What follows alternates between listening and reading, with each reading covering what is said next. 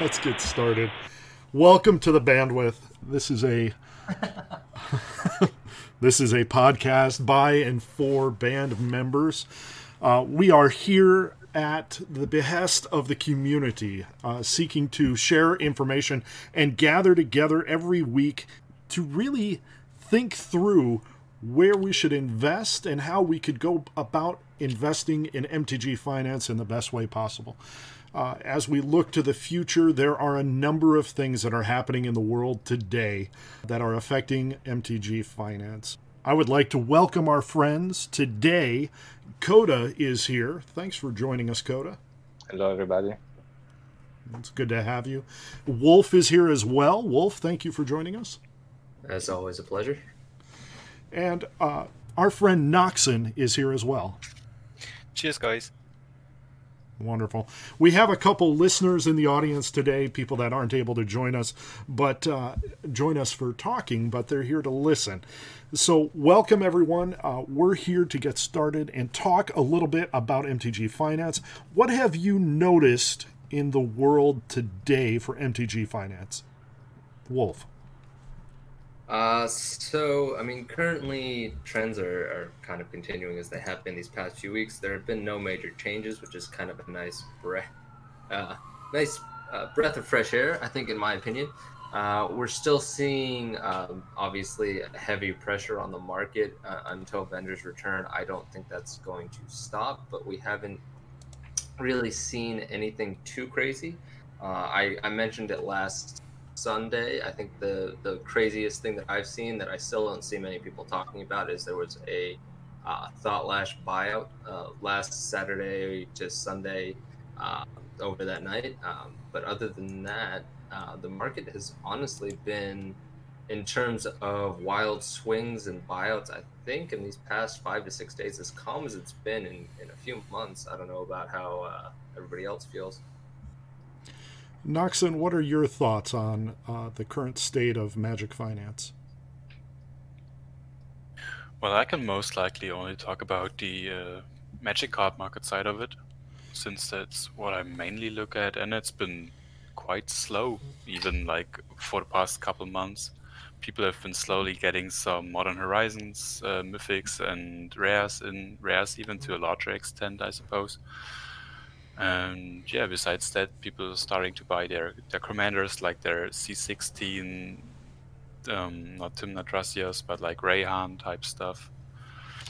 Yeah, besides that, it's just slow over here, for me at least, and for the people I talk to. That's fair. Coda, what is your perspective being uh, a person who spends a lot of time on, on European to US arbitrage? Um, I haven't been able to perform much of it, and I agree with the um, Noxon is it has been a bit slow. Um, on the US side, uh, I've seen a lot of action on miniature market. The buy list was extremely active and extremely well responding. Hmm it's pretty interesting. As the buy list markets have come back, we've seen a huge change in how we go about uh, really uh, over the past two months. We've seen a change from uh, spending more time on person to person sales, and now we're starting to see some arbitrage opportunities from uh, local markets or even from uh, company to company uh, to make arbitrage happen a little bit more, which has been kind of a nice breath of fresh air for a lot of people. But the shipping is still slow.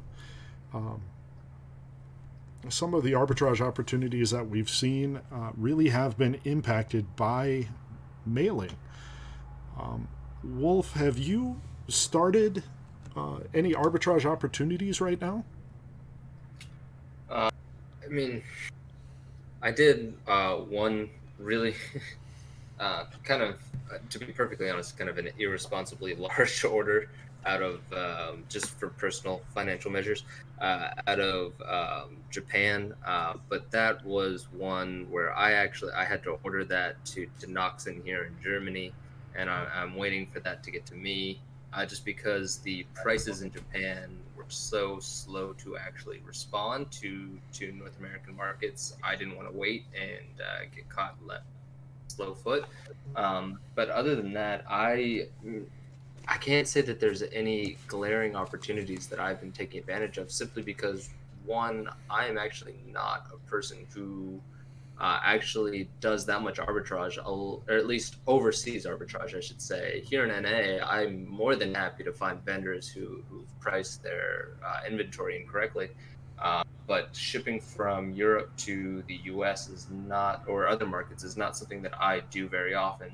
Uh, that said, I was very interested in Skithiryx recently, and I also, uh, just because I, I still think Magic Card Market is uh, a much easier place to source large amounts of car- uh, quantity wise of cards. Um, the new um, uh, uh, Mardu um, ultimatum, the Ruinous ultimatum, the one that destroys all permanents, I did just get about 50, or I guess more 40 of those sent over from uh, the EU to the US. And uh, well, whenever those show up, I'll be happy if they just arrive. That's that's very fair. Um, Noxon, you've spent uh, you were lamenting in our pre-show a, a little bit about uh, Magic Card Market and there not being really any U.S. to EU opportunities right now because of shipping. What what have you seen over the last uh, couple months, and what's your thoughts on the future?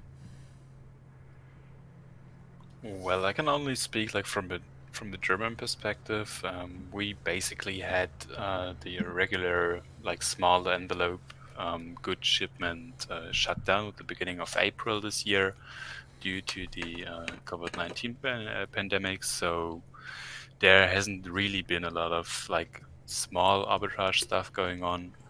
You can still get shipping like UPS expedited stuff like that, but it's like 45 euros, so it basically kills some sort of the margins that you're making. So for me, arbitrage has been like super dead lately, and thus I focused more on buying locally, selling locally, getting collections in, resetting collections on MCM, sourcing underpriced stuff on MCM, and there's a lot like especially if you sell back to the German market, we have a pretty strong, and I think even substantially growing EDH market lately. So, yeah, that's it.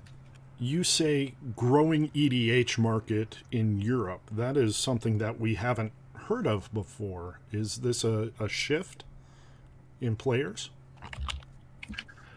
It might be like um, I can I can speak like for my local play group, and we have a lot of people that play Pioneer, that play Modern, that play Standard, or even Legacies, people like that, and they basically all got webcams lately, and they started playing like Modern, whatever, but I don't know. I think there's just something to EDH that got my local guys to respond more to well then let's just meet and play EDH then. that's that's pretty interesting. Um, but that's like that's also like more of a personal opinion stuff, not actually data based or data backed. So it's just what I've noticed locally. Well, I, I think at the same time we've got some some local people that really help us understand the larger market. And if you can get a good cross section in your local community, that will uh, inform uh, a larger community. Uh, I, I was just curious, Coda, what have you been noticing in arbitrage, uh, maybe from the US to EU or EU to US? Uh, is there anything happening right now? Um, not exactly right now. There were a couple of uh, judge promo um, that you could go either way. I think um, Wheel of Fortune was selling more in the EU than the US, but then the US is catch, catch caught up. now it's probably the same for Yawgmoth Will, Judge Promo. But these are all relatively old. Like it's a bit too late now to act on those. It's a good opportunity if you find uh, I don't know a local game store underpriced. Then sure, it's it could be a good, an interesting card to arbitrage. But I feel like most of the best offers have already gone. Yeah, I know. At the beginning of of January, I had uh, Charlie ship me some uh, some judge promos, uh, which it created a great opportunity for me to to do an easy double up here, but.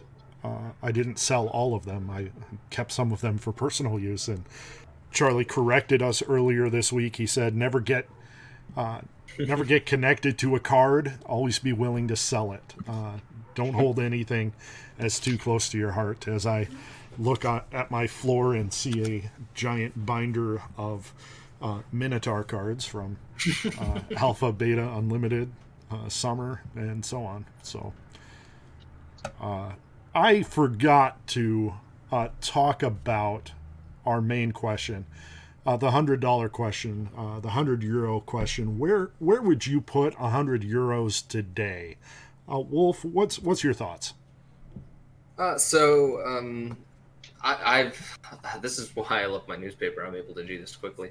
Um, uh, so I'm, I'm going to break it up short term, mid term, and long term as usual.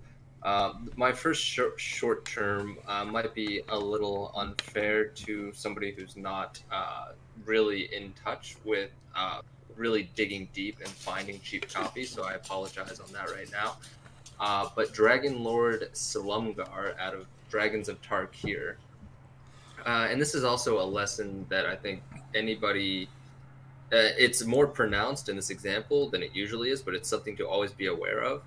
This is a card that the ramp on this card, the, the, the cost of it looks static, but if you look at the cost of shipping, you'll actually see that it ramps up pretty quickly. Um, so right now, I think the lowest listing that I can see on TCG, looking at lightly played and near mint, is nine dollars and forty nine cents. But if I just go five or six down, the shipping goes from either free or ninety nine cents to two ninety nine, and then you see basically the price continues to ramp up with shipping in this category. And now I see like three forty five for shipping, four dollars for shipping, four ninety nine for shipping. Uh, and the shipping cost uh, is, to the best of my knowledge, is not really reflected when TCG sells a card. They look at what the cost of the card was when it's sold, not including shipping.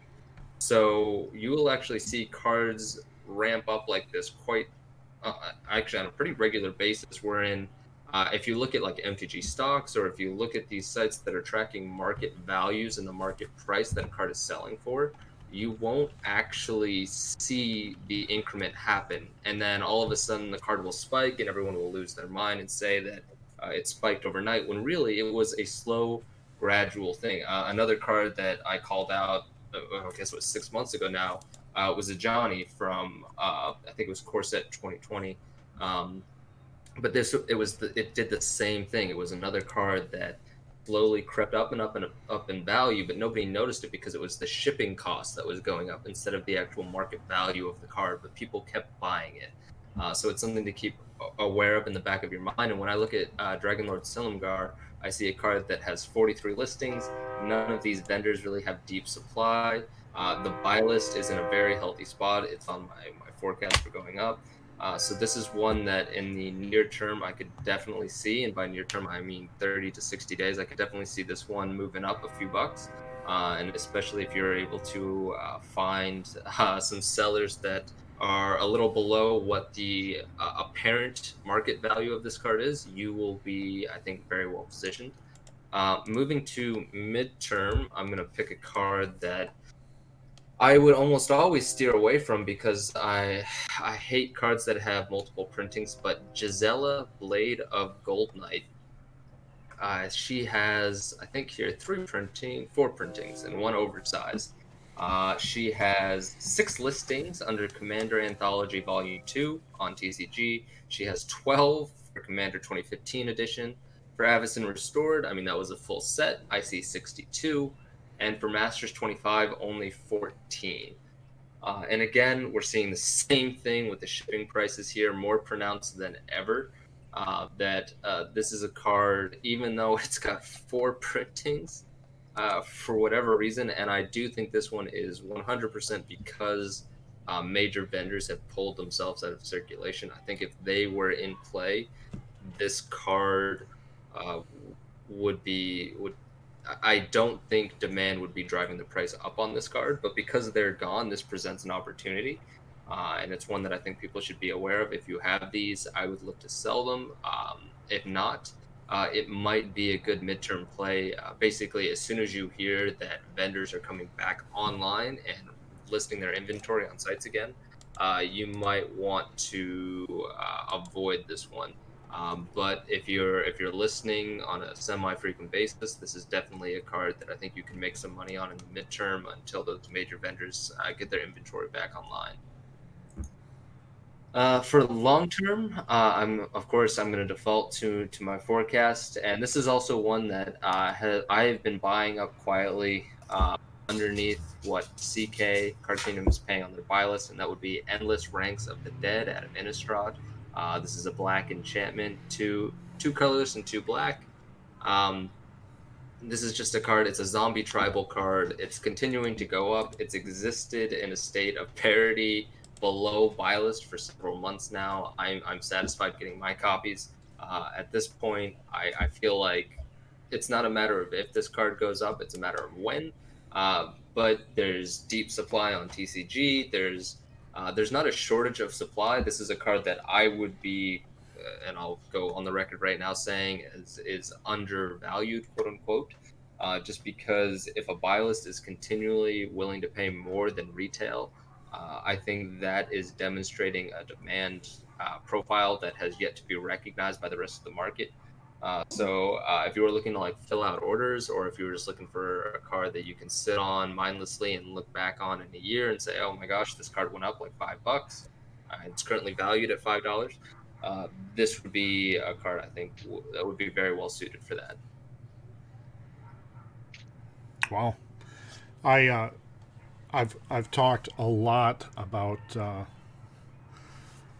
about short and long term specs, but one of the things that has always surprised me is when we when we talk about a year out. Uh, this is something that we just want to. Maybe it's a trade spec. Maybe it's something that you know we're we're back in community. Uh, if we can do that at any point, it's something to pick up and be aware of. And if we see cheap sitting in a uh, in a uh, group, then we just snatch it up. Uh, and I was curious uh, with social distancing, uh, are you able to to buy cards right now? Are you um, do you have something that where you would say, "Hey, I'm gonna I'm gonna put hundred dollars or hundred euros into this right now"?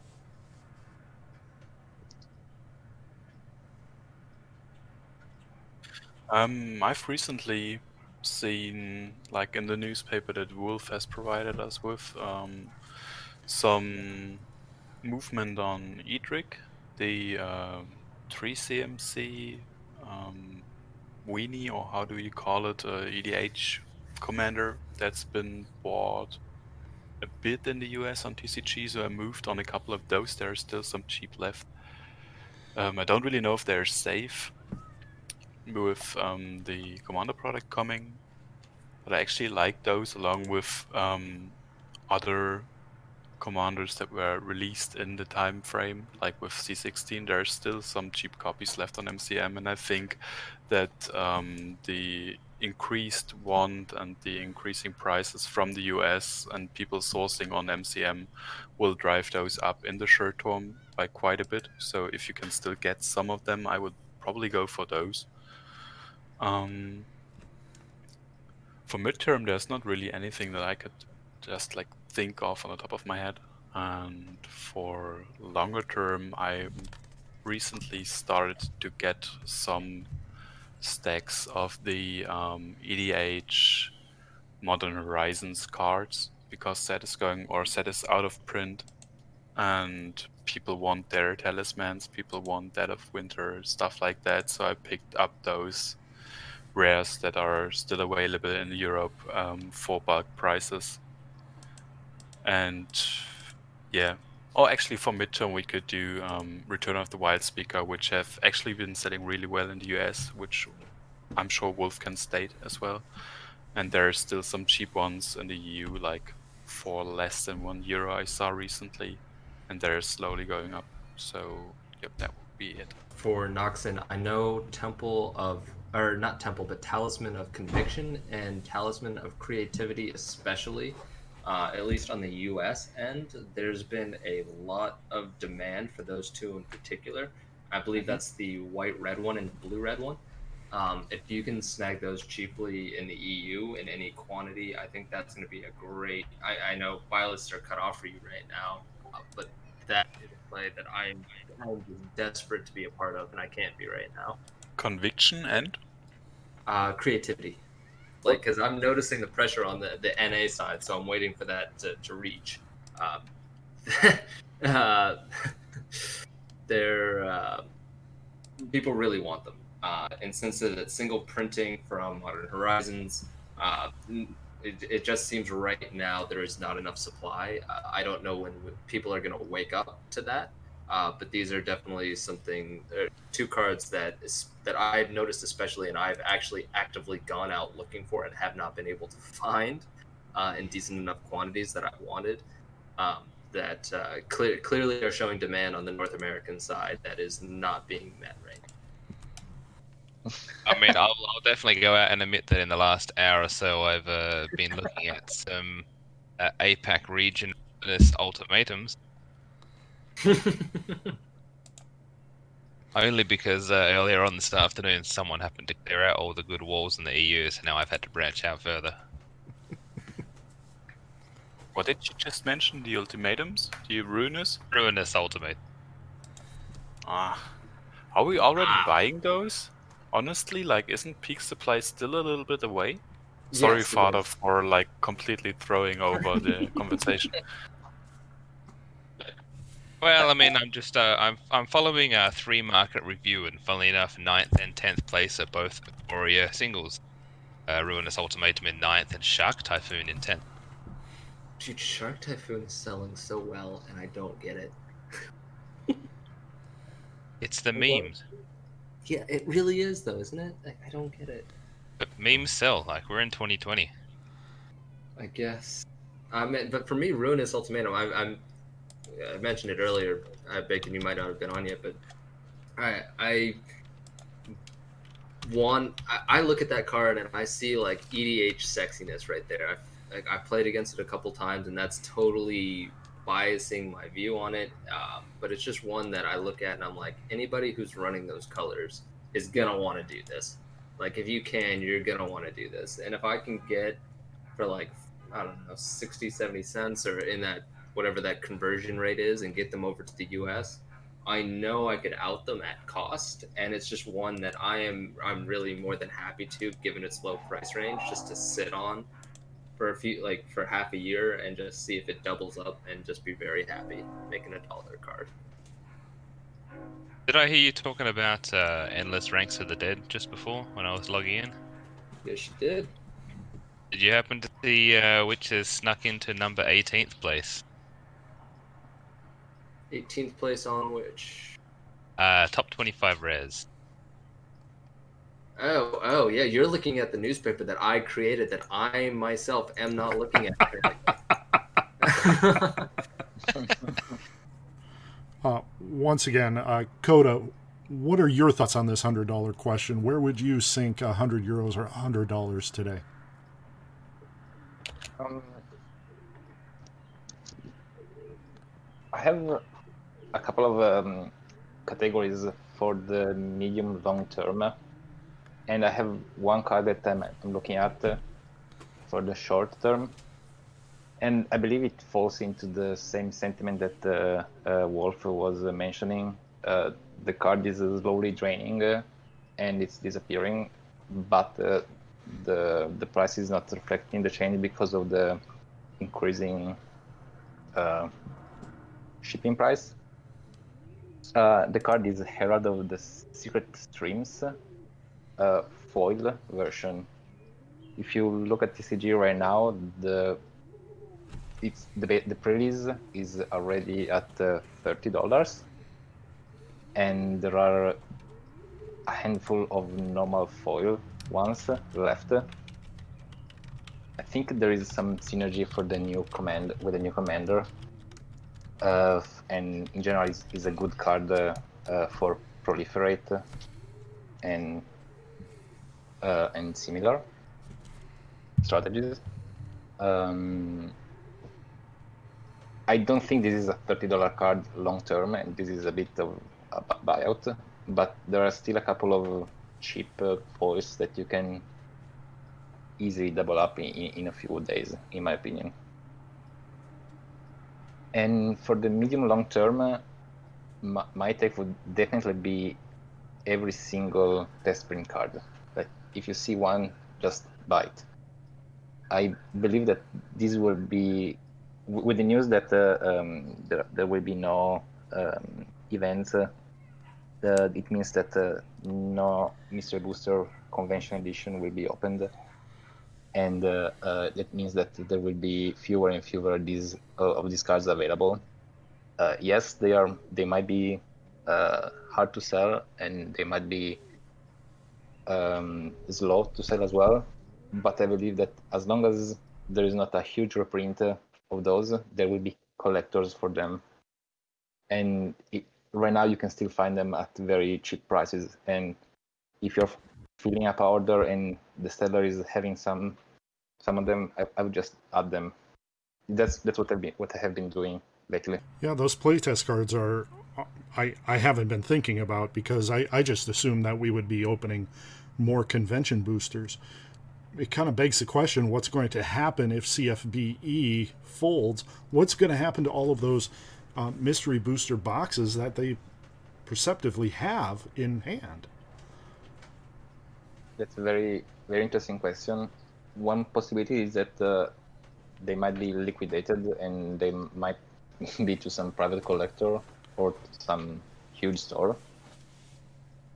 And that will basically limit the supply and availability of the boxes. I'm wondering if they would uh, port them over to Channel Fireball to resell. But but at the same time, we don't know if Wizards of the Coast has actually printed all of that um, Mystery Booster Convention Edition supply, uh, or if they're or what and they're the, doing with it. And what's the price point for those boxes? Right you know we've seen upwards of six hundred dollars for a box, and probably going for more in the European Union, uh, where they what had maybe one or two events with mystery boosters. Something like that, yeah.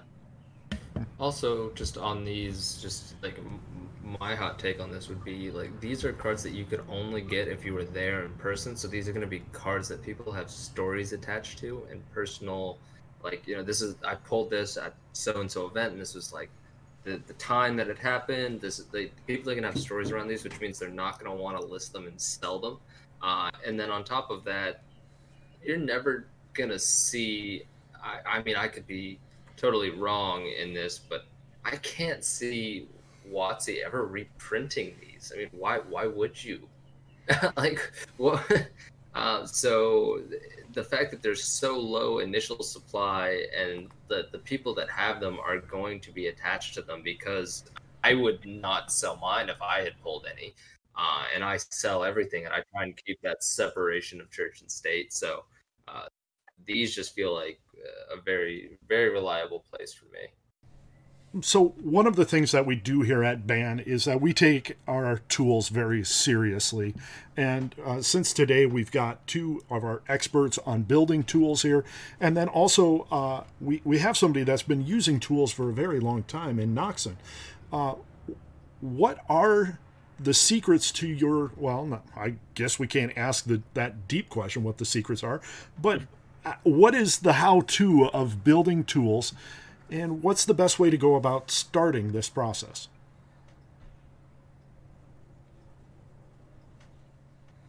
I'm going to go ahead and prefix this with if anything that I say, Coda contradicts, listen to Coda because he's way better at this than I am.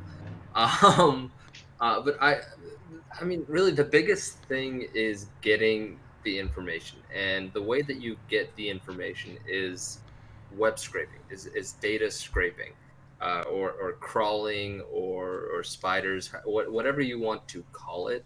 Uh, basically, whenever a website, whenever you go to a website and you see, like on TCG, it says X card, so Gisela um, is at eight dollars and ninety three dollars or eight dollars and ninety three cents as the market price right now. That information is hard coded into this website.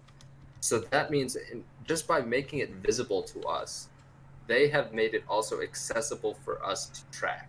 Now, this obviously takes a bit of a, of a coding background, but I'm not going to lie to you, it doesn't take much of one um, because I'm doing it and I'm not that good at it. I'm I'm I'm above average, but I am not exceptional by any means. And this was just something that I looked at. And I was like, I want to keep track of that. How do I do this? And I literally just watched YouTube videos until I got there. Um, this is totally something that really I, I don't want to say anybody can do because you you will really hurt their servers. Um, but uh, in terms of what we use in our tools, is we look at the this information, this this card name, this mark, this set information, and we pull that data and then we we track it over time. Uh, more specifically, what I do is I track it over time, and I try and do some fancy things with it in predicting or uh, looking at where it might be in the future in terms of buy list, in terms of uh, retail cost, in terms of like the shipping prices and how they're changing, so that I can be aware of all of this. Um, the other thing uh, that Coda is, is much, much better uh, at doing than I am, but is also equally important, is just comparing this to competitors. Uh, you will learn very early on in, in this that uh, Magic the Gathering online sellers uh, are abysmally poor at looking at their competitors and what they're doing.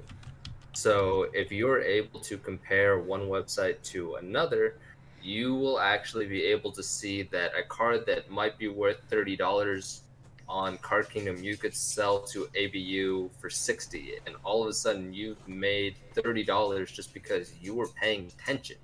Uh, and this is not an uncommon thing. Um, so just paying attention to these these discrepancies, uh, I like to look at trends much more over time.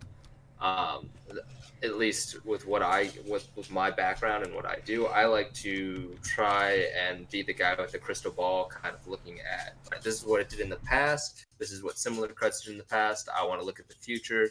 How do how do I do this? Uh, and and how do you forecast? And obviously, nobody is psychic, and even if you look at all of the data in the world, you will never be right.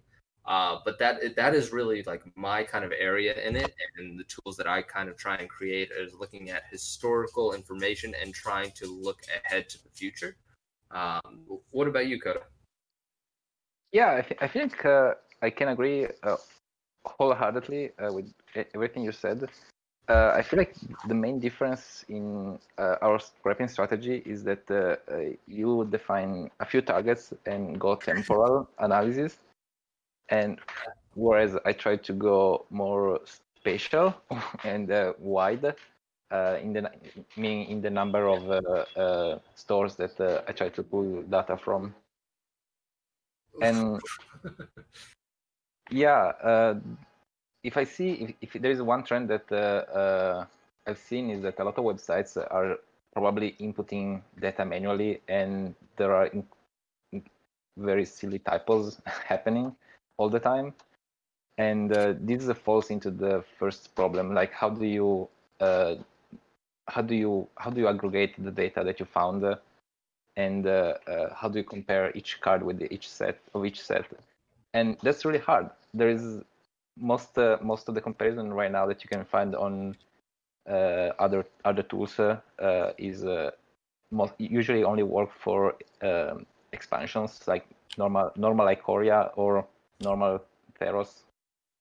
However, they, they have a very hard time in identifying the promo editions, the release, the promo pack, the uh, gateway promo, the judge promo, the arena promo. This is, this is in part because uh, Wizard does not have a very clear database of cards that they ever produced. Uh, and that's why um, uh, a lot of, other vendors have to improvise. Uh, most of them just have a gigantic promo edition and then append the real edition in parentheses in the card name. Uh, after a while, you you you. That, this is the, the, the, lucky case. After a while, you can notice that uh, uh, a, lot a lot of uh, these assignments are actually wrong. Like some cards are arena and some cards are judge, and vice versa. Uh, what we've done for our tools is uh, uh, using and deploying uh, MTG JSON, uh, which is a fantastic uh, tool that combines multiple sources and create, including Scryfall and uh, the Gatherer, I think, and uh, it combines them in a single usable, gigantic file, but it contains all the properties. And by using that and associating data, you're able to actually associate a, a single file to a single card. Uh, a, sorry, a single entry uh, on on a on a data on on a vendor's website to a real um, card, and that would have, that would have been impossible without uh, such a tool. So, uh, if the MTGJSON developers are listening to, I'm very grateful for what they've done.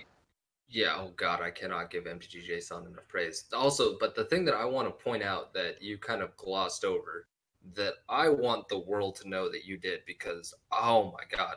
So when you think of a set like fourth edition, how do you spell fourth edition? Do you spell it with a number and then th? Do you just put four and edition? Do you write out the word fourth?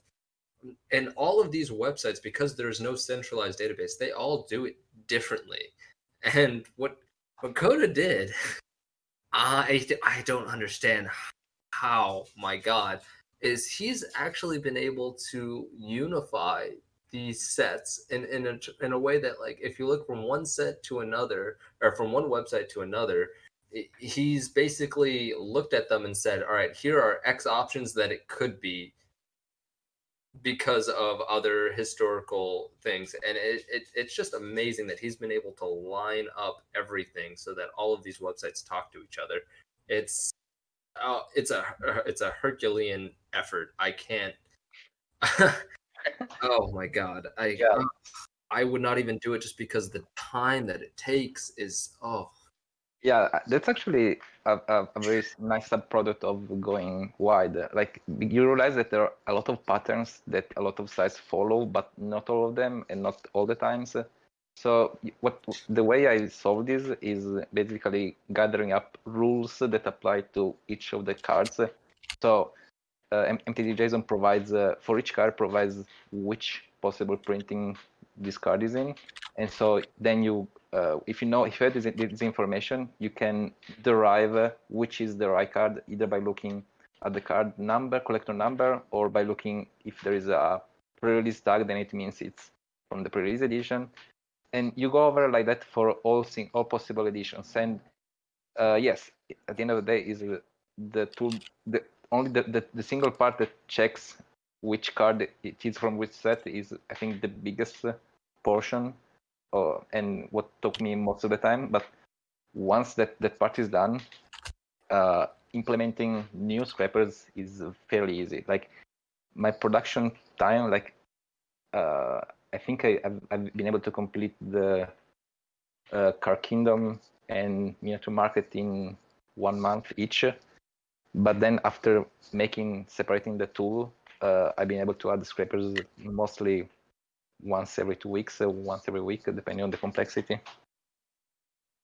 So it's it's definitely an, an essential tool, like how how to how to compare them. For for any of you wondering out there, like why are we why are we volunteering this information? It's because of what Coda has done here and doing that. That if you put that effort in and you do that, oh my God, you're welcome. C- come join us. Oh my God, like that is that is just insane. I, ah, I can't stress that enough. Uh, at least in my mind, it's so cool, but it's uh, it's so much work. So so one of the things that I want to kind of touch on is that uh, we can we can sit and we can think through all of the different arbitrage opportunities and how to go about getting that data. But uh, I know a lot of people need some real world examples. Uh, Bacon, you you came up with an example uh, just now. Uh, what what is your example? Um, so while Wolf and Coda were just uh, explaining some of the information about the website um, and how they pulled the data from it, I was actually just scrolling through the tools myself. Um, I'm, I don't have the, the coding background or, or the knowledge scraping, but I'm very good at being able to use something that's been built well. Uh, and straight away, I was able to see that uh, clicked in the Abu Games function, uh, the view across the top. So we have Abu Games, Card Kingdom, ECG. You see different variations of the cards that are listed and their different uh, spreads in prices and price ratios. And at the very top of the list, um, Card Kingdom was actually offering a large spread on the Titanoth Rex uh, from Ikoria. It's the Godzilla Primeval Champion oil promotional Um, they were actually offering um, two dollars seventy buy price and three dollars fifty in trade, and it showed up in the listing because Abu actually had them listed at a dollar twenty-five. But when I went and looked there, some of those listings um, had kind of disappeared from the market, so they there was only two copies at the time. So then I just used that information and just jumped back across the water to the EU pond and just had a look to see what was this card like over here. And straight away, I just found a single vendor with 21 copies at 50 cents each, or 50 cents in euros. So by the time I buy them over here, it's going to cost about 60, 63 cents, 64 cents each after you factor in shipping. Um, and that's straight across. So literally making $2.30 per copy of this card. Been listening Coda and Wolf talk about how good the tool is. Can I, I wanted to add uh, one more point to the technical discussion. Uh, one thing that uh, uh, a lot of beginners, scrape, scrapers, scra- scraping, sorry, one of the things that a lot of pe- people that are just starting out with the scrapers is that they're worried of being caught up or that they need to use a VPN or some other thing. And you don't actually need to do that, but you need to to respect uh, the data source. Uh, I know it, this feels like very much like a, a metrics quote, but uh, um, you can't like if you if you bring down the site while you're pulling down the, the information, or if you pull this or if you ping the site too much and the site is slowed down for everybody, and the site owners change the layout of the site so that you don't have it, then it is a waste of time for you because you don't have the data anymore and you need to rebuild your tool every time. So the good way to do that is to put delays between each request mm. and uh, spread out your requests. So don't don't do like mm-hmm.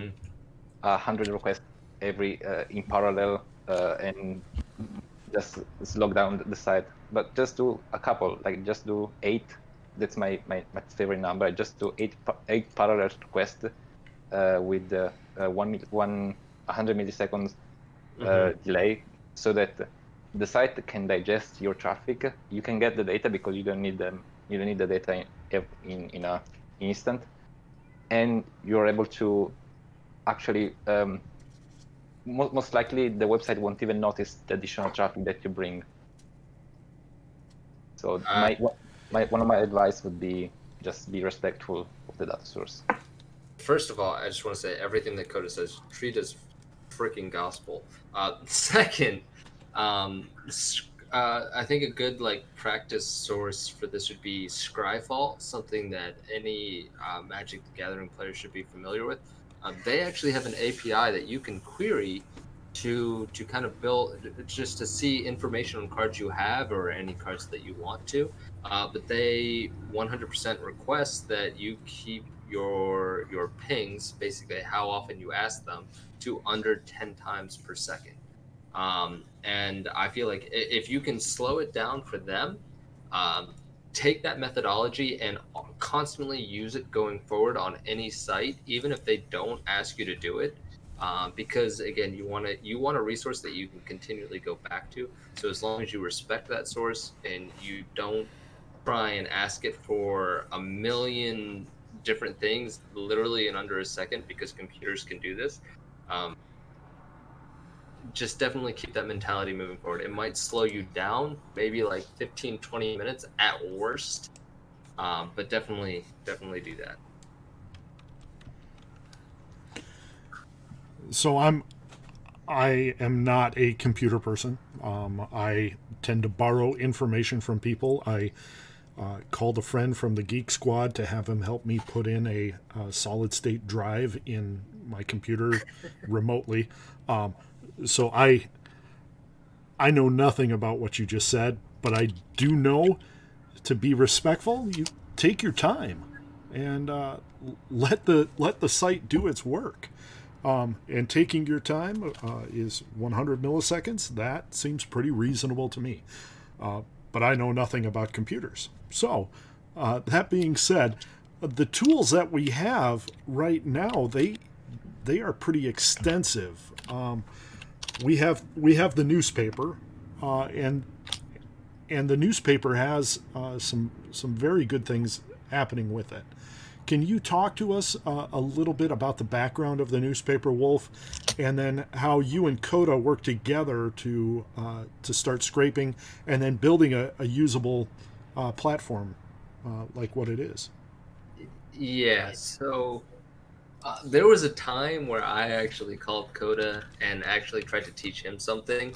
Uh, and thinking back now, I want to myself because, dear God, um, uh, this dude can code me under the table in his sleep, thinking backwards. Uh, but my my newspaper, uh, basically, what what it's trying to do is it's looking at predominantly a relationship between TCG player and Card Kingdom and it's looking at basically market values. And I ch- uh, just to sorry rewind just a bit uh, as I'm talking very fast here. Um, uh, I chose TCG and Card Kingdom because I feel like TCG is the best selling platform out there. I feel like the average player and consumer, when they buy a card, you are going to go to two sites, TCG and eBay. Uh, and eBay is complicated, so I chose TCG because it's very simple. Uh, and in comparing TCG, I thought, okay, what's the number one place that I see players uh, sending their cards to? And that was actually Card Kingdom, because if you want to buy list your card, they're the best buy list almost always. So TCG and Card Kingdom became my basically my case study uh, I wanted to see the relationship between the two. So my newspaper is uh, looking at the difference between retail prices on TCG. And the important thing to always remember, even if you're not a seller, please have this information as a customer. Whenever somebody on TCG sells you a card, they are not seeing the taxes that you are paying on it, the shipping they are seeing. So keep that in mind but they are also losing 15% to TCG. So anytime somebody sells you a card, they are usually on average about they're they're making revenue wise 20 cents 20 points below what you paid. So what that means is there's a lot of opportunities wherein they could probably just buy list the card and make more money but they're not doing that because uh, one they haven't checked two since they've listed it um, the, the buy list has changed. The buy list changes hourly at Card Kingdom. They're very good at that. I respect them for that.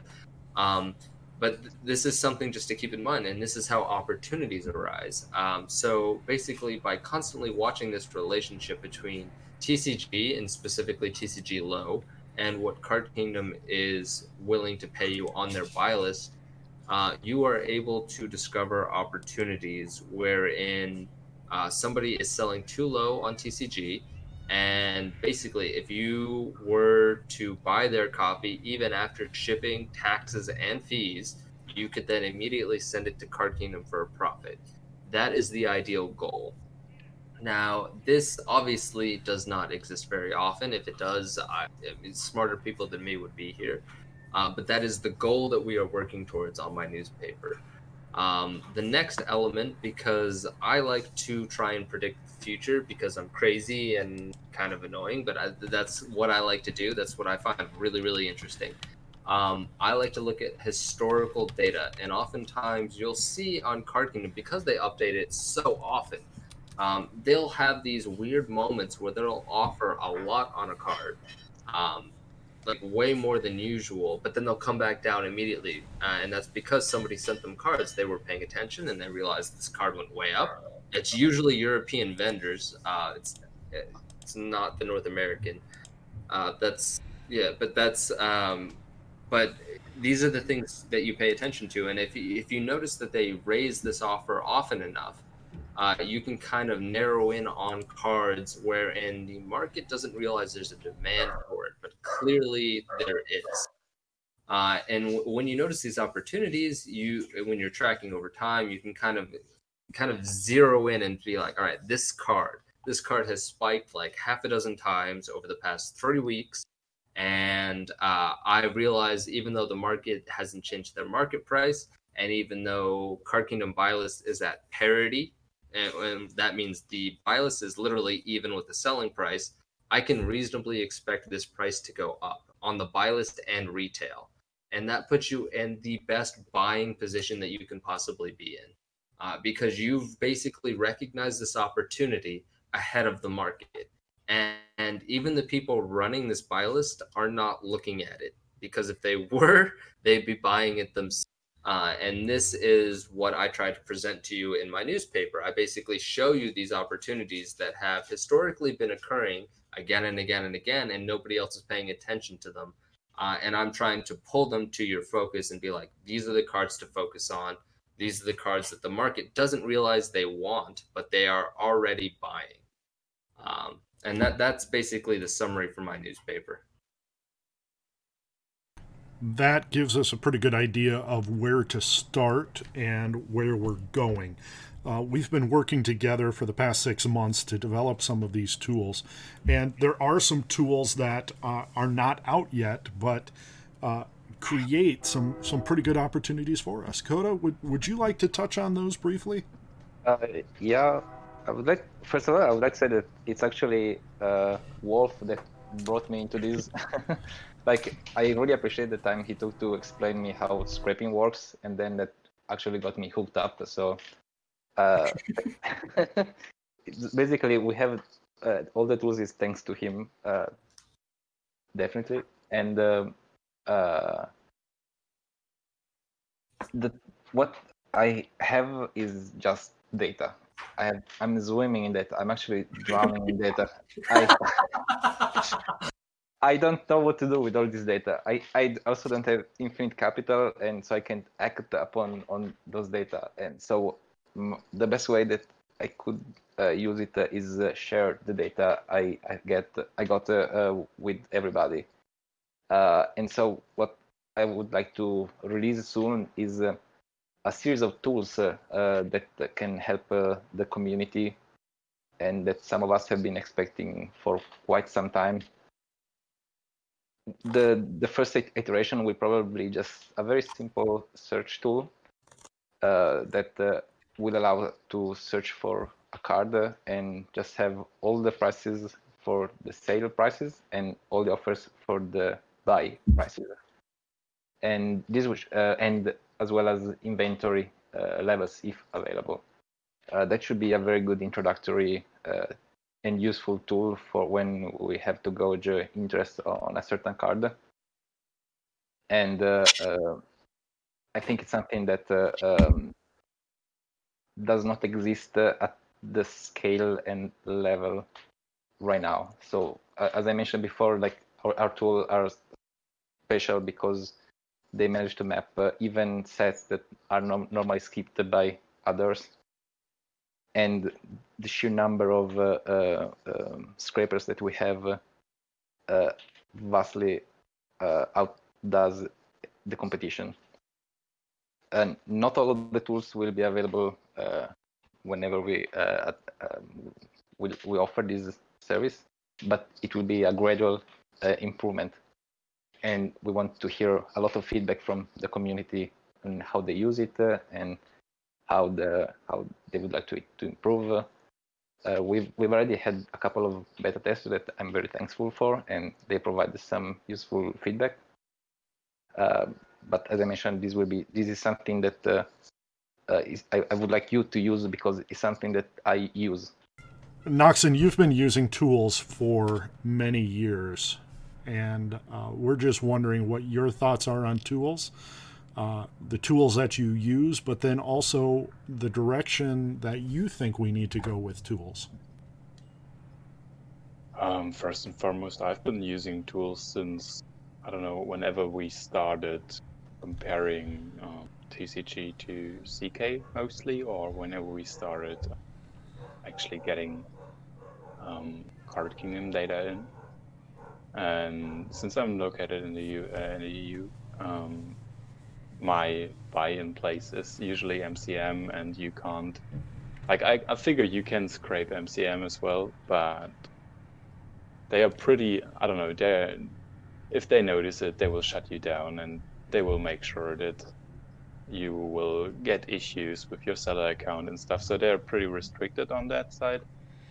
So for me, I had to get um, like a professional account set up, and with that, you get access to um, the MCM API, um, from where you can like all all the freaking stuff that is out there, like um, inventory level changes, price changes, stuff like that.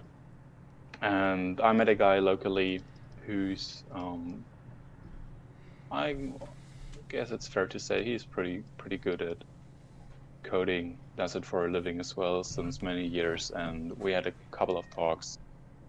Um, for a little while, we've been working together, and we've been basically doing the whole MCM to Card Kingdom to Abu to Channel Fireball, MTG Seattle, um, Miniature Market, arbitrage stuff. You exist in a uh, very unique spot uh, because your tools uh, are not public to all of BAN at this time. Um, and I don't know if there are plans to make it public. Uh, but it is something that can be done. Uh, it just takes time and effort and money. And uh, part of being a part of the band, uh, the BAN'd Width, number one, but then also being a part of the Patreon is is providing for those finances to make these tools more readily available. Um, Yeah. And and I think that's one of those things that that we have to balance because we have individual members within the group that are working on things that we can't talk about, uh, but we may know of. Uh, we can't talk about them not because they're illegal, but because it's it is a private project that each of them are working on individually. And as it's an individual project, uh, we can't expect them to just lay it out uh, for the, the general masses to to ravage and look at. Um, but at the same time, uh, we really want people to bring their talents and abilities to the table and knowing how to build a scraper, knowing how to how to code, knowing how to uh, use these these skills and from one coder to another to another you develop your own tool and you develop your own interactions that make sense to you this helps people grow as individuals within the band community. And the more that we can teach and more that we can encourage people to uh, to learn the more public tools that we can have and the more things that people bring to the table. Uh, and so it's a it's a tough tightrope balance that we walk between uh, producing tools for our own benefit, but then also having tools available for uh, for the public, and uh, not only the public, but then also for those that join the Patreon. like my biggest thing is just like uh if if you want to build off of what we provide you freaking do it. Yes. Just don't ever take something that i've already created and try and hold it against me. But if you if you were able to build off of what we're doing here yes. That is amazing. That is exactly what i personally want to be doing i want to be I, that just makes me feel good as a person that's just yes Yes. I think as we come towards the end of our uh, of this week's podcast, what I'm hearing from everyone uh, is that developing tools is something that anybody can make happen. Uh, it is there is information and data readily available to understand how the markets are moving from store to store, from from product to product. Uh, it takes time and ingenuity to make that happen. Uh, Noxon is a prime example of this. Uh, with no coding ability, he took the information that was given to our community to create an opportunity for himself to work full time in Magic Finance. Um, his he may not have arbitrage at this time, but uh, Noxon, you have you have shown that you are a talented person and very smart when it comes to Magic Finance. And uh, you're doing it with one hand tied behind your back right now, and uh, I'm very excited to to see what you'll do. Uh, Coda, you have put together some uh, amazing tools that are in the works even still. Uh, that we've seen some sneak previews of, but uh, we are anticipating some some great things from them. Uh, and all because we we ask the tough questions about how do we get more data. And Wolf brings to the table the ability to gather data and uh, understand where it comes from, and understand how to predict markets. Um, all of this comes about because uh, the BAN'd Width decided to get together and talk uh, decided that we were able to do more if we pooled our resources. And uh, we see prime examples of that all across our, our community.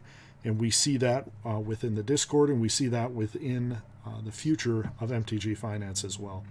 Uh, we are shaping a new, smarter market, and uh, we're we are shaping new and smarter financiers as well as we move forward.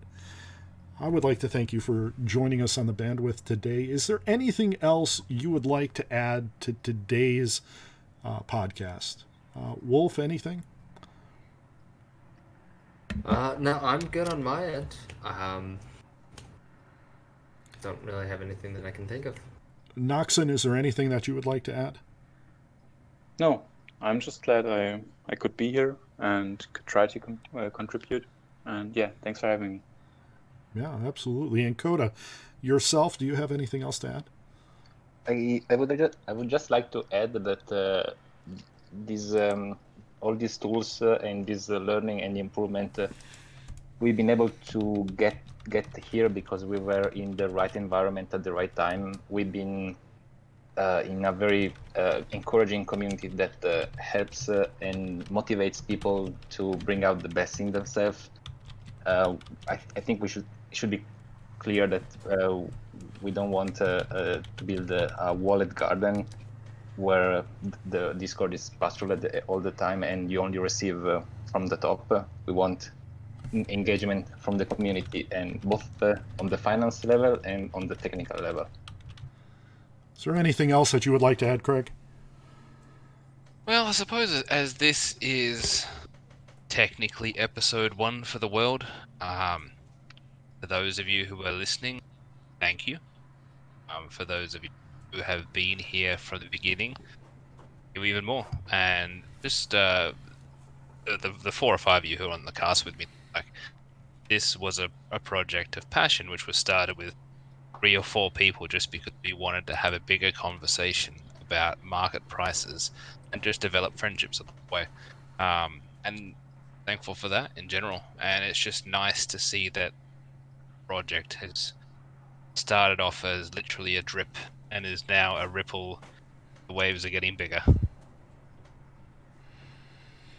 Our bandwidth is increasing, and we are so glad that you're able to join us. Uh, thank you for a great time talking, and uh, we hope to talk to you soon.